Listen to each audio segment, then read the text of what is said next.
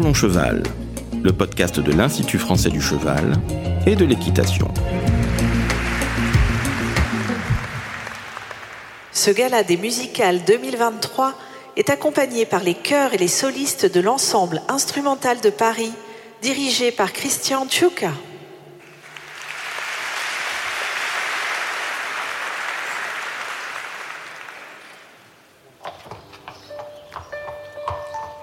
Bonjour, je suis Laurent Vigneault de l'Institut français du cheval et de l'équitation. Aujourd'hui, on vous parle du cadre noir de Saumur. Et pour ça, je reçois Thibaut Valette. Thibaut Valette, écuyer en chef au cadre noir de Saumur. Bonjour Thibaut. Bonjour Laurent. Alors Thibaut, vous êtes euh, militaire hein, au grade de colonel, écuyer en chef depuis 2021 à Saumur et euh, écuyer euh, au cadre noir depuis 2009. Et vous avez un palmarès euh, tout à fait euh, notable puisque vous êtes médaille d'or aux Jeux Olympiques de Rio en 2016 en concours complet. Oui, c'est ça, Laurent. Oui. Alors, je vous propose que dans un premier temps, on fasse un petit peu le point donc euh, sur l'historique de ce cadre noir. Hein, comment a-t-il été formé? Comment est-il euh, devenu ce qu'il est aujourd'hui? On verra ensuite le cadre euh, avec son actualité, hein, le cadre aujourd'hui et toutes ses missions, notamment les missions de transmission. Alors, sur l'historique du cadre noir, comment le cadre noir est-il né? Alors le cadre noir en fait est né en 1815 euh, au lendemain des guerres napoléoniennes. Le cadre noir c'est un corps d'enseignants. Hein, euh, au lendemain des guerres napoléoniennes, il s'agissait de remonter la cavalerie française.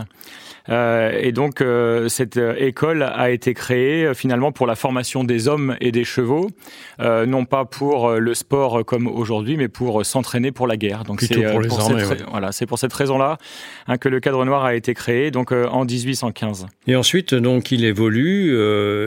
Quelles sont les dates importantes, les dates charnières dans son évolution Alors il y, a, il y a différentes dates qui sont euh, représentatives euh, et importantes pour le cadre noir. Donc 1815, bien sûr, sa formation. Euh, ensuite, on peut euh, retenir la date de 1828 euh, parce que c'est la première fois finalement qu'un carrousel est donné par les écuyers du cadre mmh. noir en la présence de la duchesse de Berry. Et donc c'est la première fois que les écuyers du cadre noir présentent leur travail en public. Alors ce sont des galas à, à l'époque qui ne sont pas du tout ceux que l'on peut faire aujourd'hui, mais c'était la première fois que les écuyers du cadre noir en collectif présenteraient des reprises et donc présentaient leur travail, leur savoir-faire. donc 1828, c'est une, une date qui est importante.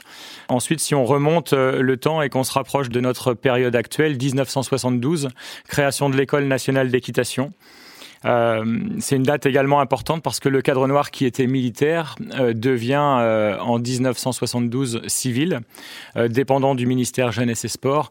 Et euh, finalement, cette équitation qui était tournée vers la guerre ou en tout cas vers l'instruction des cadres militaires se, et, se tourne et vers chevaux, le sport. Voilà, des chevaux militaires se tourne vers une équitation plus sportive, un public qui est sans doute un public aussi un petit peu différent puisque les élèves ou les stagiaires sont des élèves civils, professionnels ou futurs professionnels de l'équitation.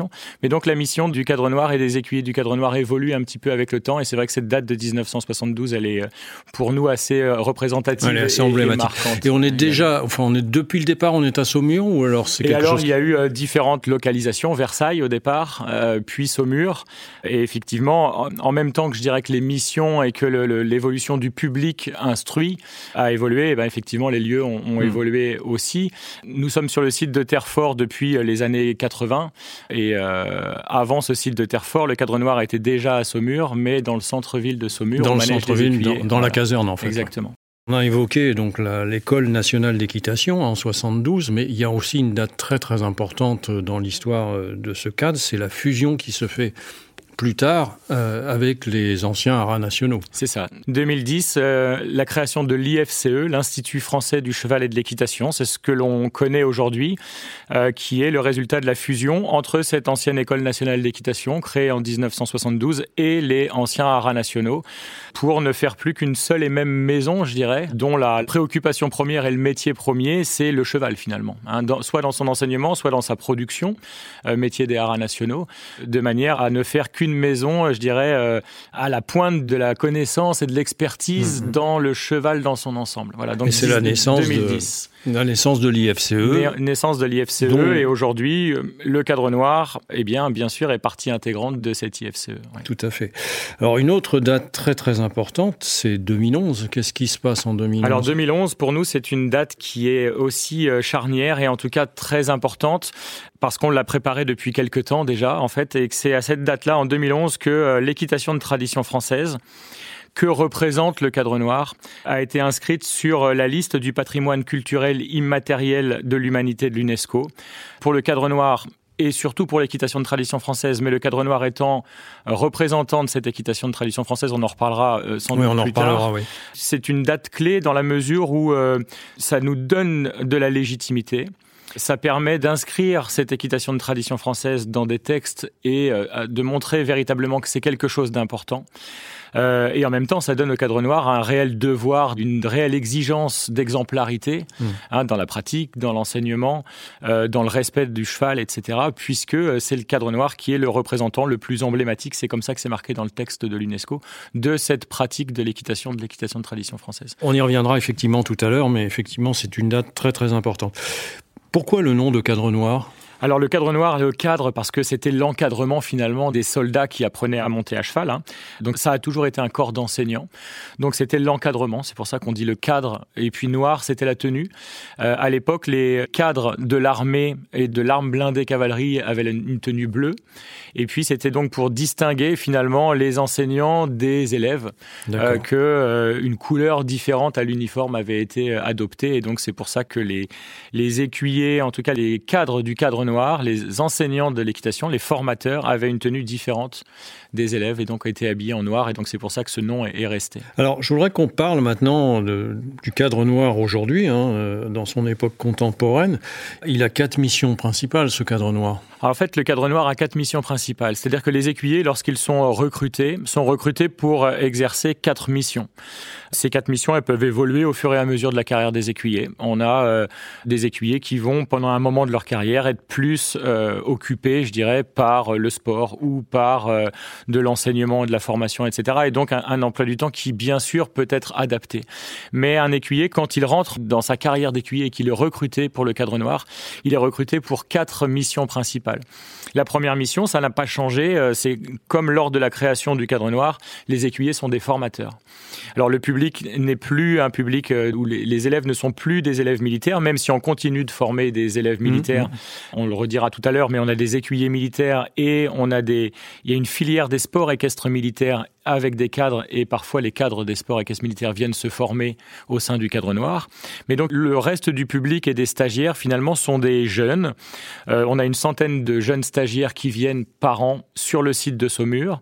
Ce sont des professionnels de l'équitation ou futurs professionnels de l'équitation.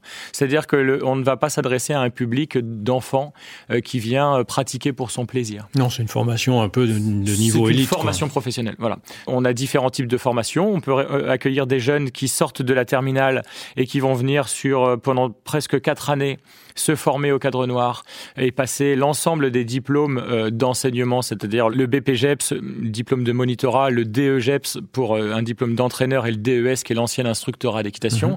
Ils vont passer ces trois diplômes en trois ans et en même temps vont passer une licence de gestion et management des infrastructures équestres à la faculté de Saumur. Donc on a cette formation-là qui est assez complète, qui est assez longue, mhm. où on a des promotions de 10 élèves par an. Et puis ensuite, on a des formations pour des gens qui sont déjà dans la filière et, déjà dans ce métier-là. Donc, soit des formations qui sont longues sur une année, soit des formations plus courtes et qui sont un petit peu décentralisées si les gens ont déjà une structure et ne peuvent pas s'absenter de leur structure pendant trop longtemps. Donc, sur des périodes plus ponctuelles dans l'année pour passer euh, soit un diplôme d'entraîneur, soit un DES niveau instructorat d'équitation. Mais donc, le premier métier, je dirais, des écuyers, c'est d'être formateur de ces différentes formations-là. Ce qui est intéressant, c'est que on a une cavalerie qui est très adaptée à ça, une cavalerie qui a été formée par les écuyers.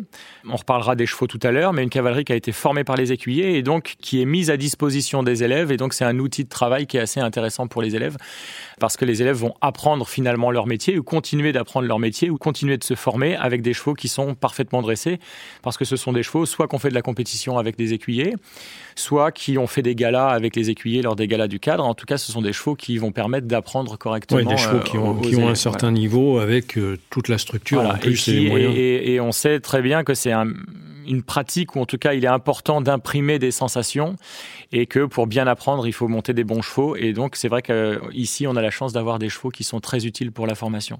Donc premier métier la formation, deuxième métier les écuyers du cadre noir sont représentants de l'équitation de tradition française. Et ça ça se fait à travers les présentations publiques qui sont faites sur le site de Saumur. L'année dernière on a fait 25 présentations publiques, souvent c'est euh, en semaine, souvent les jeudis matins, ça peut être jeudi matin et samedi matin surtout pendant les vacances scolaires ou pendant les vacances d'été. C'est ce qu'on appelle les matinales C'est ce qu'on appelle les matinales. Ça dure une heure. Ça se veut assez pédagogique, c'est-à-dire que pendant une heure, on va... Euh, expliquer au public ce que l'on fait avec les chevaux. On va dérouler des reprises, mais en même temps, on va expliquer, voilà, tel mouvement, ça se prépare comme si, le, et comme ça, le, travail des sauteurs. Euh, et, c'est quelque chose d'assez explicatif, volontairement, pédagogique, volontairement, pour que... Euh, oui, on est toujours dans la transmission. voilà, on est dans la transmission et de manière à ce que les gens, qui sont pas forcément des connaisseurs du cheval et de sa pratique, eh bien, comprennent ce qui se passe. Ça, ce sont les matinales. Et puis, on a des galas. On a quatre galas par an sur le site de Saumur, avec trois soirées de galas à chaque fois. Et puis, des galas à l'extérieur de la ville de Saumur, donc soit en France, soit à l'étranger. Un peu moins souvent à l'étranger, mais on part quand même trois ou quatre fois à l'extérieur de Saumur mmh. pour faire trois soirs de galas pareil. À ce moment-là, on est produit par des producteurs de spectacles qui n'appartiennent ni au cadre noir, ni même à l'Institut français du cheval et de l'équitation mais qui ont l'habitude de travailler avec nous et qui vont en fait trouver des salles où on va pouvoir euh, se produire. Alors c'est intéressant parce que déjà ça permet au cadre noir de rayonner soit dans Saumur, soit à l'extérieur de Saumur, donc d'être connu et de pouvoir montrer ce que l'on fait et notre travail, de pouvoir échanger avec les gens qui viennent nous voir. Dans ces gars-là à l'extérieur, on a aussi euh, souvent une journée qui est consacrée aux enseignants des régions euh, où on va se produire. Et donc, ça permet de, pendant une matinée, de montrer aux enseignants ce que l'on fait de parler des formations que l'on fait ici, de pouvoir euh, échanger sur différents sujets autour de l'équitation. Et donc il y a un véritable échange à ces occasions-là qui font que finalement, euh, eh bien, euh, on, les enseignants vont pouvoir échanger sur des problématiques qu'ils rencontrent avec leurs élèves, ou on va essayer de pouvoir leur apporter des solutions, ou en tout cas échanger sur des façons de travailler les chevaux, etc., etc. Donc ça permet de s'ouvrir à l'extérieur, de se faire connaître, et en fait, pendant très longtemps, le cadre noir a été la maison mère des enseignants finalement. Hein. Tous les instructeurs d'équitation sont venus se former. Alors maintenant, il y a d'autres structures qui le font, d'autres grosses structures qui le font, euh, mais relativement peu quand même. Et pendant très longtemps, tous les instructeurs d'équitation en France passaient obligatoirement par, Saumur. Combien il y a de galas par an à peu près? Alors, on a trois soirs de galas quatre fois dans l'année à Saumur, donc ça fait 12. Ensuite, on a une grosse vingtaine de soirées de galas, euh, que ce soit sur le site de Saumur ou à l'extérieur. Voilà. Et après, on a plein de beaux projets avec des. Euh, on a une année 2024 qui va être très très chargée, où on va être à beaucoup en région parisienne au mois de juin, au mois de juillet. On a un projet pour, euh, on espère pouvoir aller se produire au Canada en 2025. On a, on a plein de beaux projets. Après, le fait que les écuyers aient quatre missions en même temps, euh, eh bien, il faut réussir à s'organiser. Mais c'est vrai que c'est, un métier qui est assez exaltant. Le cadre noir sera, sera présent autour des JO de Paris, non? Le cadre noir sera présent autour des JO de Paris. On sera au mois de juin à Vincennes. En fait, il y a ce que l'on appelle des Olympiades culturelles euh, qui sont des événements culturels autour des Jeux Olympiques. Et donc, dans ce cadre-là, euh, on sera à Vincennes tout début du mois de juin avec euh, des élèves 2024 enfants de l'Académie de Créteil. On va faire quelque chose avec eux. On sera à la Villette avec Bartabas pendant quasiment tout le mois de juin jusqu'au 25 juin pour faire six représentations autour des Jeux Olympiques. On sera tout début juillet à Jardy euh, avec un orchestre pour faire deux représentations juste avant les Jeux Olympiques. Euh, on a un beau projet euh, pour l'instant autour du 14 juillet qui est encore en construction. On a voilà, il y a beaucoup beaucoup de choses. Ouais. Euh, ce qui est à la fois très exigeant, qui est en même temps très exaltant, ouais. parce qu'en fait on parle du cadre noir. Le cadre noir se produit à l'extérieur. Les gens. Ouais, c'est eh un peu la, la, vitrine du cadre noir. Hein. Voilà. Alors, au-delà de ces missions qui sont souvent les plus connues, il y a, d'autres missions euh, pour le cadre noir. Il y, a, le soutien à la recherche aussi. Alors effectivement, le soutien à la recherche, c'est une mission dont on a moins parlé, qui est un petit peu moins connue et qui est en tout cas plus nouvelle que ces missions de formation. On a sur le site de Saumur, sur les différents sites de l'IFCE, euh, des plateaux techniques. Donc on a quatre plateaux techniques hein, en tout. Hein. Oui, c'est ça.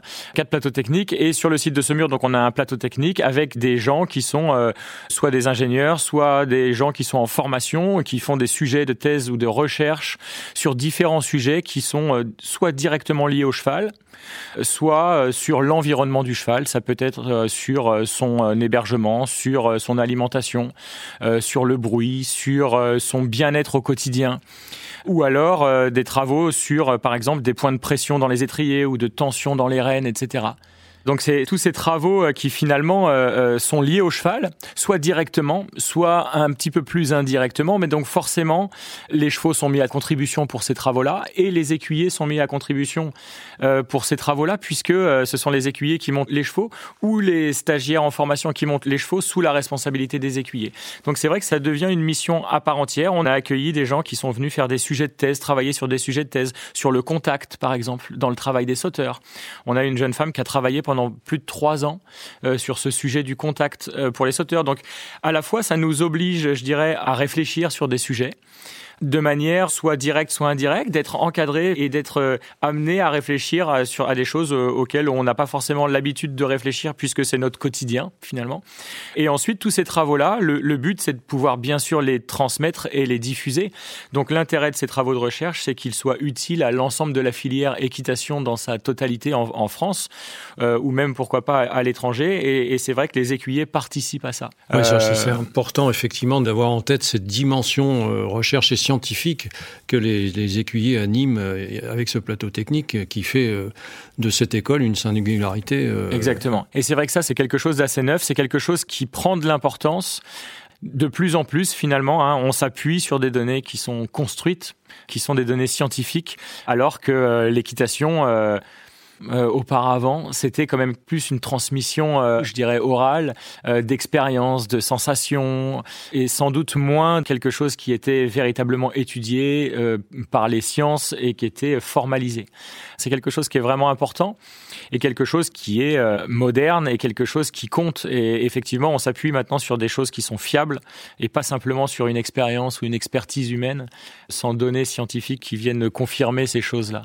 Ça, c'est une mission très importante et puis on a une dernière mission qui est la mission le volet sport dans sa globalité. On a le sport dans sa pratique à tous les niveaux. On utilise le sport comme euh, un outil de formation, que ce soit pour les écuyers ou pour les chevaux, parce que les chevaux vont apprendre aussi leur métier en sortant, je dirais, de leur euh, routine quotidienne. Donc, euh, quand on va faire de la compétition, eh ben, on est confronté aux autres ou on est dans un environnement qui est différent de l'environnement de travail au quotidien. Donc, la compétition est un outil de formation pour les jeunes écuyers, pour les chevaux, pour qu'ensuite les chevaux soient euh, aillent faire des galas, parce qu'on a les jeunes chevaux de galas qui pratiquent de la compétition au départ, au début de leur carrière. Soit ils vont continuer de faire de la compétition si ce sont des chevaux qui vont nous permettre d'aller faire des grosses épreuves, soit ils vont aller faire de la formation avec les élèves. Donc plus ces chevaux-là vont avoir vécu de situations différentes, et mieux finalement ils seront formés. Donc euh, on utilise la compétition comme un outil de formation pour les gens, pour les chevaux. c'est de euh, la compétition dans toutes les disciplines. Dans toutes les disciplines olympiques, c'est-à-dire le dressage, le concours de saut d'obstacle et le concours complet d'équitation. Et on pourrait ajouter la voltige aussi. Voilà, alors la voltige n'est pas une discipline olympique, mais effectivement la voltige. Alors ensuite, donc ça c'est la première partie de la compétition comme outil de formation. Ensuite, on a la compétition de haut niveau où on a euh, des écuyers depuis toujours hein, euh, qui participent à des compétitions de haut niveau dans les trois disciplines olympiques, donc dressage, saut d'obstacle et concours complet d'équitation quand euh, les écuyers ont la chance d'avoir un cheval qui leur permet d'avoir des sélections en équipe de France, eh bien, euh, euh, on a des écuyers qui sont performants et des tuniques noires qui sont présentes sur des sélections internationales, des championnats ou des podiums de championnats. Ça, c'est la pratique, je dirais, de l'équitation.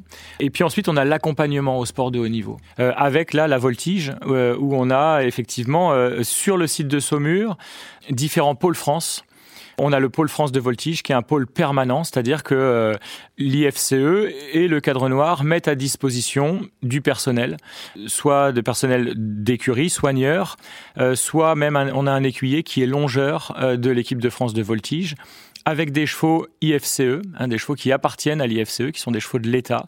Et euh, le but de ça, bah, c'est d'aller participer aux plus grosses épreuves euh, internationales dans la discipline de la voltige. On a un pôle France euh, relève de concours complet d'équitation également sur le site du Cadre Noir, avec un écuyer qui est à temps plein euh, entraîneur des jeunes, euh, qui sont des jeunes civils, hein, qui sont là pour préparer des échéances européennes dans la catégorie des juniors, donc 16-18 ans, ou jeunes cavaliers 18-21 ans. Donc qui profitent, je dirais, de l'expertise et de l'entraînement d'un écuyer et qui montent soit des chevaux qui leur appartiennent, soit des chevaux de l'IFCE, qui ont donc été formés par des écuyers pour pratiquer la compétition à haut niveau et rentrer dans les équipes de France jeunes. On a également, euh, alors c'est pas un pôle France qui a été euh, formalisé, mais on a deux écuyers qui entraînent des athlètes euh, dans la discipline du dressage paralympique et qui préparent les Jeux paralympiques de Paris, qui étaient déjà aux Jeux paralympiques de Tokyo et qui, pour l'une d'entre elles, qui a fait également les Jeux paralympiques de Rio. Donc ce sont deux écuyers qui vont entraîner des athlètes paralympiques, qui sont sur le site de Saumur toute l'année et qui vont préparer les échéances hein, européennes, mondiales ou Jeux paralympiques avec les écuyers et avec des chevaux qui appartiennent à l'IFCE. Donc dans ce sens, finalement, le cadre noir et l'IFCE appuient la Fédération française d'équitation, soutient la Fédération française mmh. d'équitation dans sa politique du sport de haut niveau. On a également des gens des équipes de France de saut d'obstacle ou de dressage qui viennent de manière ponctuelle pendant deux jours, trois jours, bénéficier soit des infrastructures, soit des compétences précises. Et là, justement, du plateau technique dont on parlait tout à l'heure, ils viennent travailler sur euh, la posture, par exemple. Euh, ils viennent euh, bénéficier d'un outil particulier qui n'existe pas ailleurs et qui va leur permettre de travailler sur le fait de savoir s'ils sont parfaitement centrés sur leur cheval ou s'il y a des petits déséquilibres qui peuvent expliquer que euh, en concours systématiquement par exemple ils vont faire une faute sur euh, une sortie de courbe à main droite ou une sortie de courbe main gauche ou sur tel profil d'obstacle sans explication a priori mais en fait, avec le plateau technique du site de Saumur ou des différents sites de l'IFCE, eh ben, on peut avoir des explications scientifiques que eux n'auraient pas forcément. On a également sur le site de Saumur euh, un centre médico-sportif qui permet euh, d'accompagner la performance euh, avec un préparateur physique qui est là quasiment toute l'année, avec des kinés qui viennent très très régulièrement pour aider. En fait, c'est une vraie structure finalement du haut niveau dans sa pratique, mais également dans son environnement. Avec la préparation mentale aussi. Et puis on a depuis quelques années une femme qui est là. Et alors ce qui est intéressant, c'est que ce sont des gens qui viennent pas forcément du monde de l'équitation, mais qui ont des compétences dans leur domaine. Cette euh, femme-là, elle vient de l'entraînement du golf, par exemple. Et elle aide les écuyers ou les sportifs qui en font la demande et qui se sentent bien dans cette démarche-là aussi, hein, parce qu'il faut que ce soit une démarche qui vienne des gens. Ça ne peut pas leur être imposé, mais qui vient les aider dans leur façon d'appréhender la compétition, etc. Oui, il s'agit d'Anne Leconia, hein, qu'on a déjà eu euh, en podcast ici aussi. Donc ce sont les quatre missions, je dirais, des écuyers, de formation, de soutien à la recherche, de sport de haut niveau, de rayonnement avec le patrimoine. Euh, et c'est vrai que les, écuyers, quand ils sont euh, recrutés sur le site de Saumur, sont recrutés pour ces quatre missions-là.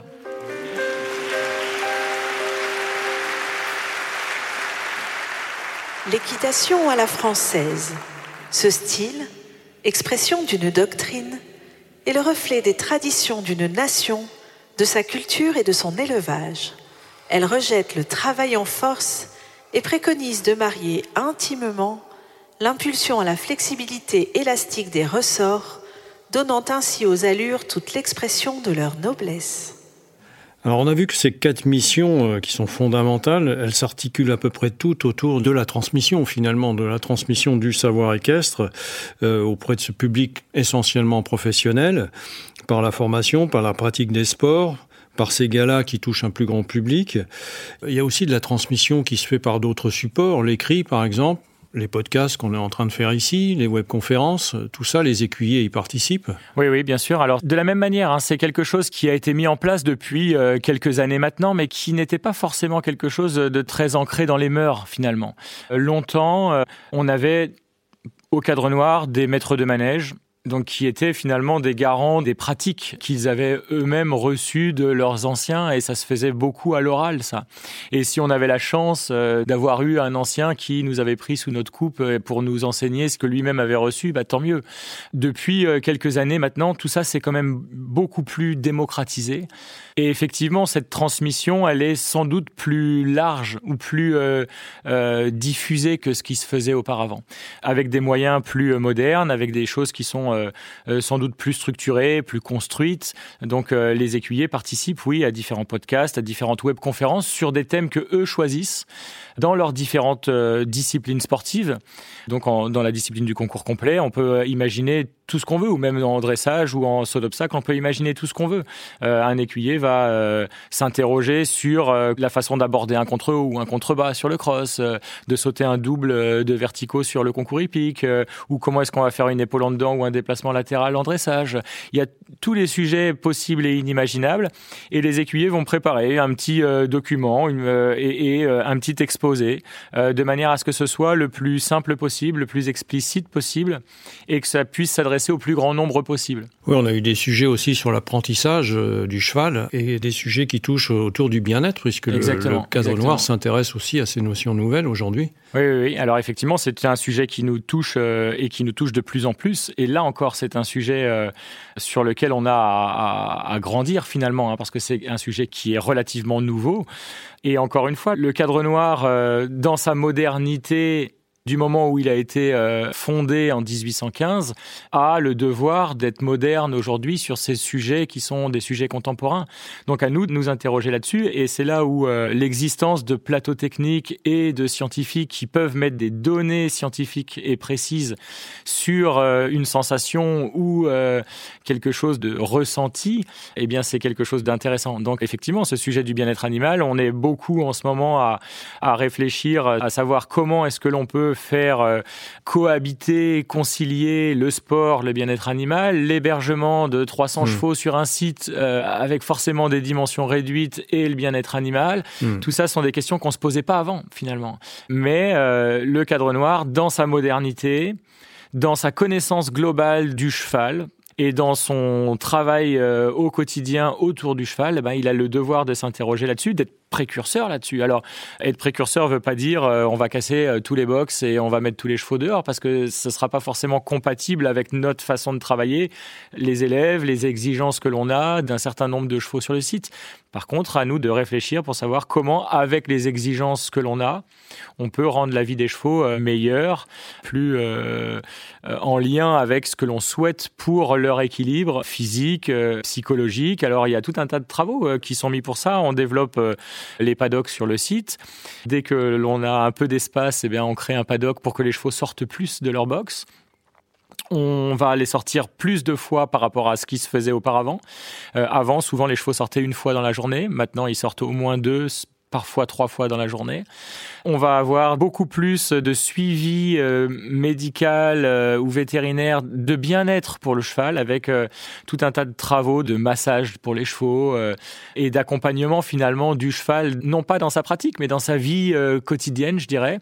On réfléchit, puisque le site était moderne au moment de sa création, il y avait l'alimentation automatique et puis la chaîne à fumier pour l'évacuation du fumier de manière automatique on était à la pointe du progrès à ce moment-là. Hmm. On se rend compte maintenant que ça fait du bruit, ces choses-là, et que ça peut être euh, pour le cheval euh, quelque chose de perturbant ou plus perturbant qu'on l'avait imaginé avant. Donc on est en train de travailler pour que les chaînes fassent moins de bruit ou plus de bruit, que l'alimentation automatique euh, se fasse avec de nouveaux matériaux et qu'on n'ait plus le bruit des granulés ou des floconnés qui arrivent dans chaque mangeoire de chaque cheval.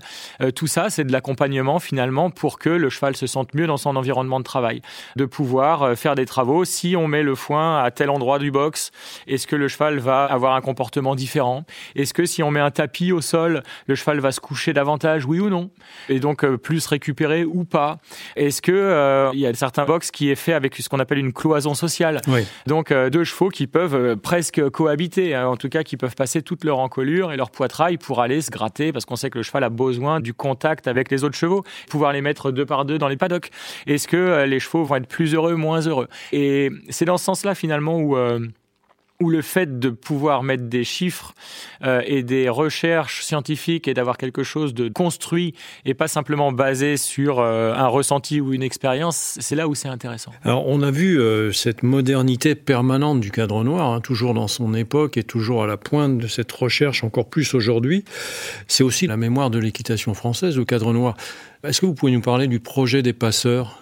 Le projet des passeurs, en fait, on a voulu euh, que les écuyers du cadre noir, ou alors on peut pas le faire avec tous les écuyers du cadre noir, mais que certains écuyers du cadre noir qui ont eu soit des responsabilités, soit des missions particulières, ou même qui ont des choses à raconter finalement, euh, puissent le faire à travers euh, des petits livres qui sont faits ici. Hein, par Honorine Tellier, qui est responsable de la médiathèque ici et qui travaille à la médiathèque ici et au centre culturel ici en fait, c'est de pouvoir avoir des témoignages euh, sur différents thèmes, de ce que les écuyers ont gardé de leur passage au cadre noir, euh, et de dire voilà, euh, moi j'ai ressenti les choses comme ça c'était ça qui m'animait euh, et j'ai voué ma vie finalement et euh, ou en tout cas les années passées au cadre noir à cette relation avec mes chevaux, à euh, ma façon d'enseigner, à l'idée que je me faisais de la transmission à mon époque, etc., etc. Et tout ça, donc c'est il y a quatre ou cinq écuyers par tome de livres des passeurs. On est actuellement il y a quatre éditions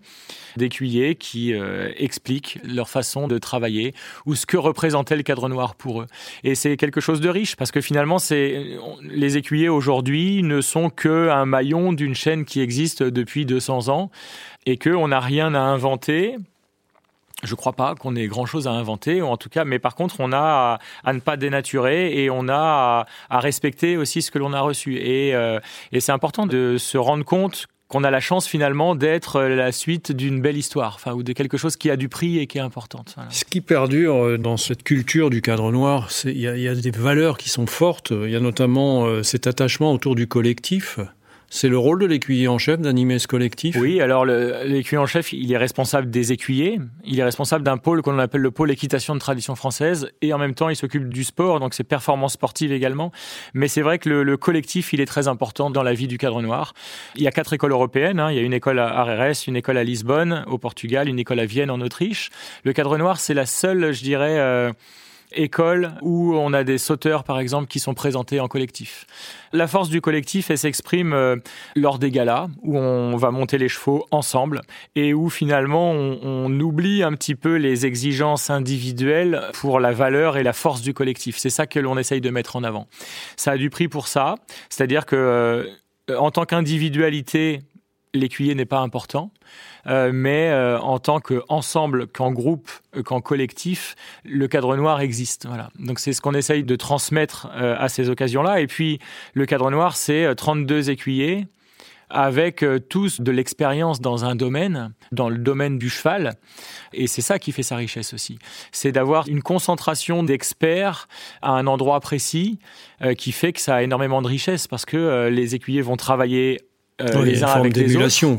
Euh, il y a une émulation et puis il y a surtout un partage d'expérience. Euh, les écuyers travaillent tous avec d'autres écuyers. Les écuyers du concours complet vont travailler en dressage avec des écuyers du dressage ou vont sauter avec des écuyers du saut d'obstacle parce que chacun a quelque chose à apporter à l'autre. Et c'est pour ça que s'il y a des écuyers sur des podiums ou, ou, des tuniques noires sur des championnats et sur des épreuves de haut niveau, parce que il y a peu d'endroits finalement où il y a une telle concentration d'experts au service de la même chose. Et c'est ça qui en fait la richesse aussi. L'une des autres grandes valeurs du cadre noir, c'est cette réflexion permanente, cette intelligence autour de la relation homme-cheval.